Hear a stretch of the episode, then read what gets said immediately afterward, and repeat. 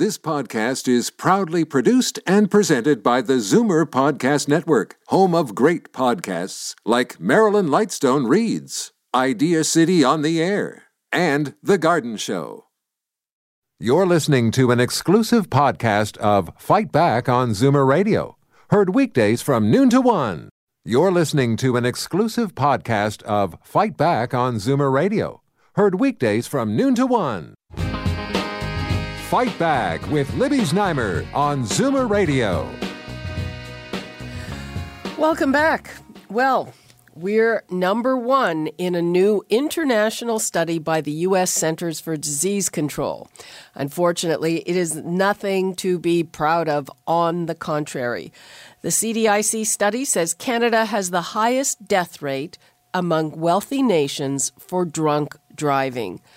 34% of motor vehicle deaths here are alcohol related, and that is higher than the rate in the US, New Zealand, Australia, Slovenia, and France.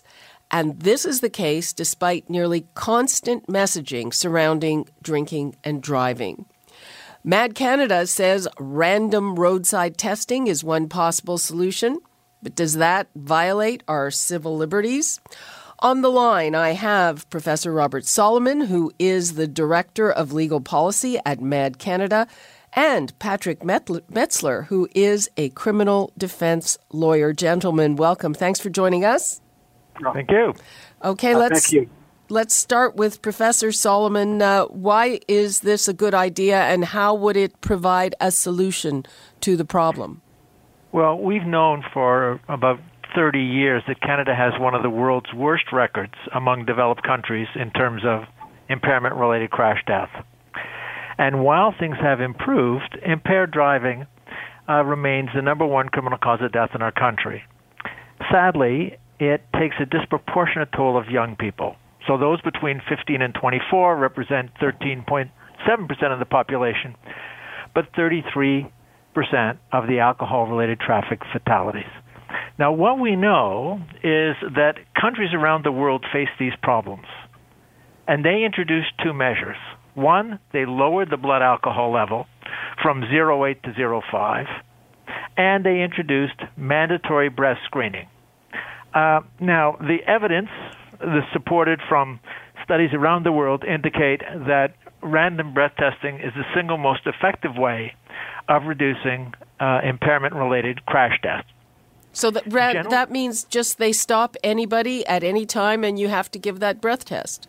Well, right now, under common law and statutes in most provinces, police have the right to stop any vehicle uh, uh, to ask for ownership, license, and insurance, and ask questions about sobriety. Remember, driving is not a right in this country. It is a it is a licensed, heavily regulated activity occurring on public roads and impaired driving is the number one criminal cause of death in this country. When you think of, of mandatory breath screening, think of the screening that goes on in airports. Over 100 million people are screened at airports. 50 million people are screened at our borders. You can't get into a courtroom or most government buildings without being subject to random screening. And by the way, the Ontario Court of Appeal and other courts have upheld the constitutionality of random screening of people entering courtrooms.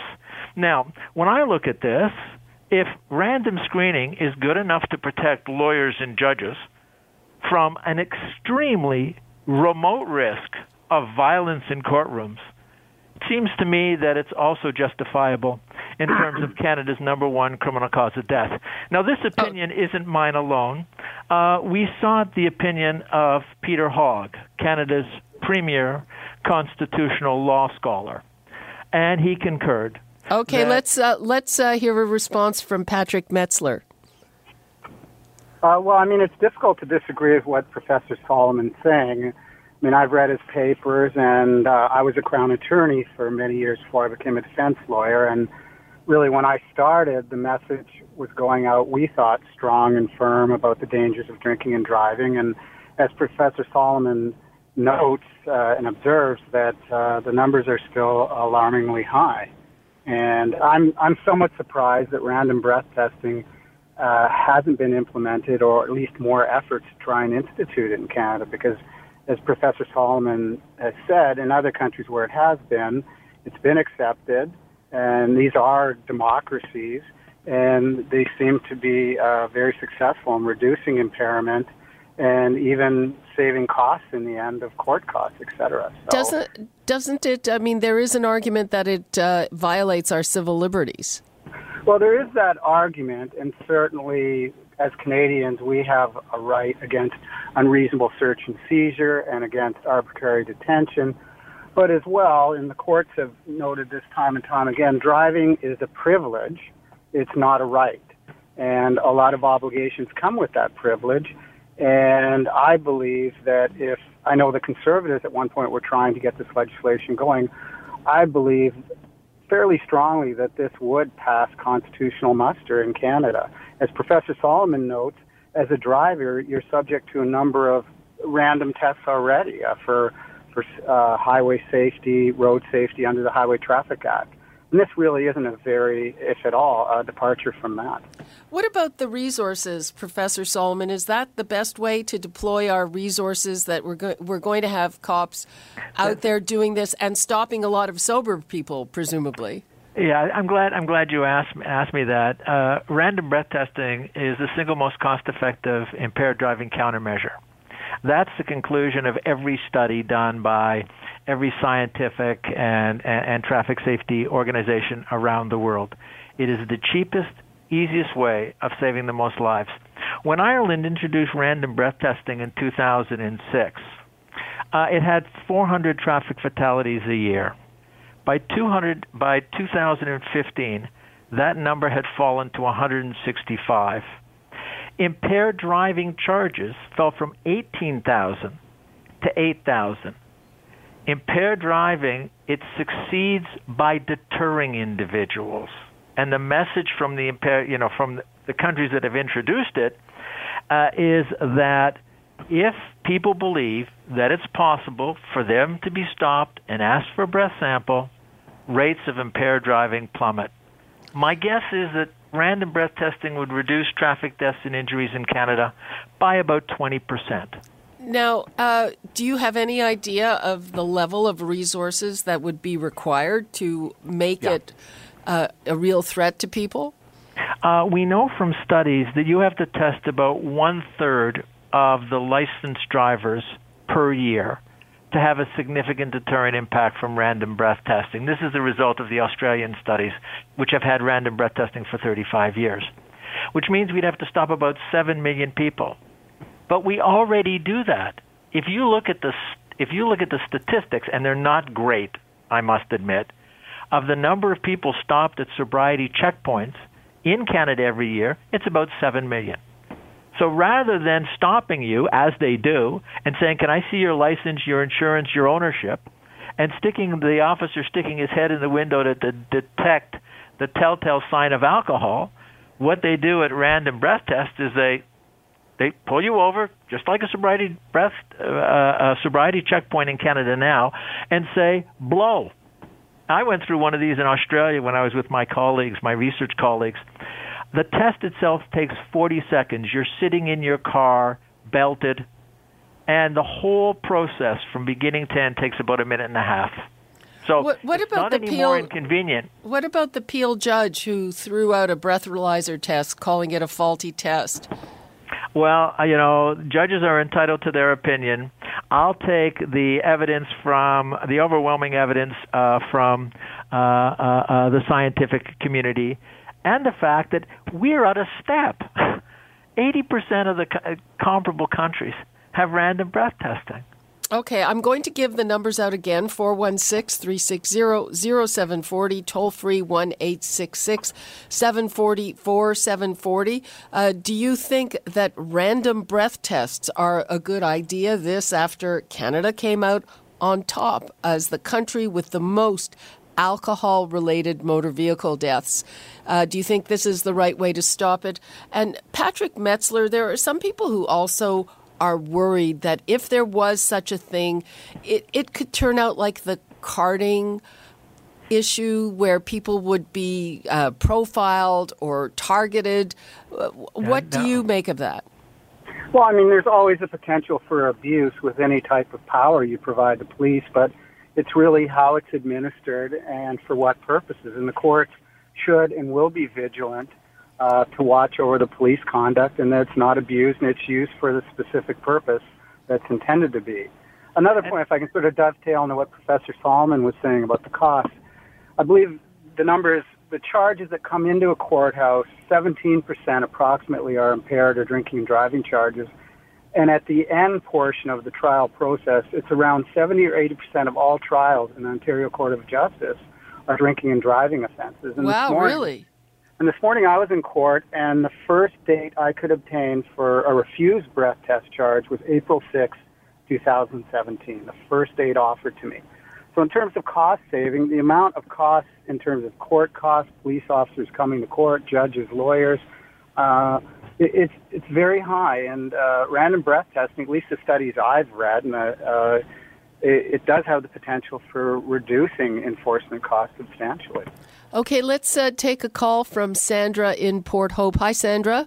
Hello, how are you? Fine, how are you? I'm great um, listening to your uh, your recording there, and um, my suggestion would be that to eliminate the costs and resources of of doing all these different tests, that um, the car manufacturers uh, should be made to have something in every vehicle they sell that can detect alcohol, and the the car won't start.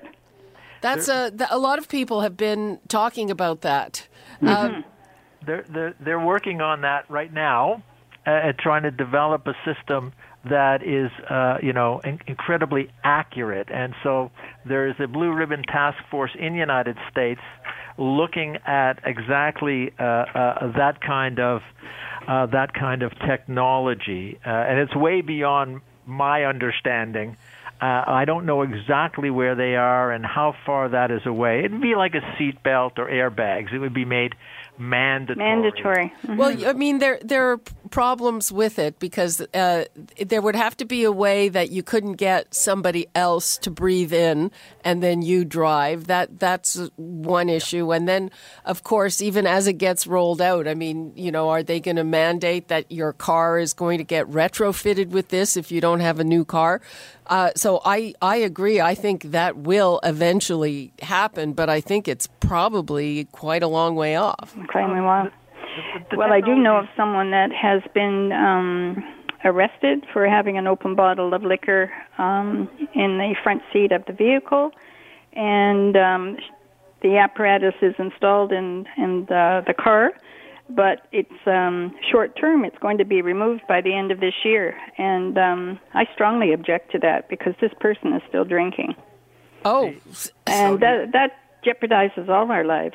Well, just a minute. Oh, that that that the thing will be removed, or that it's there in the first place? Uh, well, no, it they, it had to be installed, but it's going to be removed by the end of the year. I think it's only been in there for like a year. That's a court ordered penalty where yes. the interlock device has to be implemented in the car for a year. And then after a year, it can be removed. I believe mm-hmm. that's what you're speaking about. And, yes. and uh, okay, and Sandra. This person is still drinking, so what's the point? Yeah, you know? Thanks. Thanks for your thanks for your call, Sandra. Okay. Okay. Thank you. So, Enjoy your show. Thank you very much. The te- so, the uh, being worked on is passive. In other words, you don't have to blow uh, at all. And it's either they're going to build it into the steering wheel so that the technology can detect blood alcohol level in your the fingertips, or a laser that's going to be pointed at the driver's mouth and apparently can analyze. But you know, I'll leave it to those who have better you know, better scientific technical knowledge. So it's not a situation where you have to blow into anything. Oh, and this this one is. Uh, the, well, the, the current the one is yeah, it's a it's a mouthpiece uh, mechanism which is installed in the vehicle. Uh, okay. What Professor Solomon's speaking of, it'd be much more passive, and one has to imagine if self-driving cars are here or almost here, this type of technology should be achievable and uh, workable very soon. Uh, you would think so. Uh, and uh, there are people who also say that the whole driverless car thing will solve a lot of the problems. I mean, I don't know, will you be able to get into a car, a driverless car, if you've had a few? I've, well, I was reading a, a study where apparently Google self-driving cars have been in something like 47, 48 accidents. Yeah. And all the accidents were caused by the human driver in the other uh, vehicle. So that may be another uh, guarantee for highway safety as well. Okay, uh, let's go to Mary Jane in Hamilton. Hi, Mary Jane. Hello, Libby. I love your show. Thank you. Uh, you you touched on the comment I was going to make, which I didn't hear, which is you know seatbelts became mandatory, so all cars have seatbelts. You need to have them on. I think they should equip all cars that you have to blow or something to drive it. Simple. Then all all issues resolved. Uh, that's what we're just talking about right now. I, know, I called in, and then everybody went to the uh, same idea I had. Okay, well, you're just ahead of the curve then. Uh, so oh, it's. I agree. I love your show, and I'll let you go on. Okay, thanks a lot. Bye now. Bye bye. Uh, guys, do you think that that having a system where you would have to blow is that too intrusive? I, I don't think it's politically uh, viable. Uh, requiring everyone to provide a breath sample and, and have an interlock in their vehicle. Um, obviously, it would solve the problem uh, and that's why MADD Canada has worked uh, with uh, organizations in the states to develop a passive technology that you won't have to blow, uh, etc. And so that's that that is uh, research is, is is ongoing. And so MADD Canada, if the technology is foolproof, of course MADD Canada would support it. I just don't think it's politically uh, viable uh, to try to convince our political masters to put an alcohol interlock uh, in each and every car. Yeah, especially with the cost. They're approximately eight hundred to a thousand dollars. Oh wow, I didn't and, know that. Yeah, they they are quite expensive, and you know the average citizen, uh, I think, as Professor Solomon says, that won't be politically viable or appealing. Because a lot of people think like, I don't drink and drive. Why do I have to pay an extra eight hundred or a thousand dollars? So I think this new technology will be here relatively soon and may save a lot of problems, perhaps covered with uh, random breath testing as well. Okay, uh, we've got to go. Uh, but uh, do you think that this random dre- breath testing is is it uh, going to happen, or uh, what do you think, Professor? well, you know, thirty seconds. Been, we, have been advocating this for the last twenty five years. the the spectacular fatalities involving numbers of young people and children, I think have finally galvanized the public to introduce this technology, which the research indicates will save numerous lives. Okay. And I, I think cases like the Muzzo case recently, it, there's been a shift, I think, uh, in the public's mindset and the courts as well. And I think the potential for this is a lot more uh, open now than it has been. Okay, gentlemen, thank you so much for that. Okay, thank, thank you, Libby. Thank you, Professor. Okay, bye-bye. Bye. You're listening to an exclusive podcast of Fight Back on Zoomer Radio, heard weekdays from noon to one. You're listening to an exclusive podcast of Fight Back on Zoomer Radio, heard weekdays from noon to one. You're listening to an exclusive podcast of Fight Back on Zoomer Radio, heard weekdays from noon to one. You're listening to an exclusive podcast of Fight Back on Zoomer Radio Heard weekdays from noon to one. This podcast is proudly produced and presented by the Zoomer Podcast Network, home of great podcasts like Marilyn Lightstone Reads, Idea City on the Air, and The Garden Show.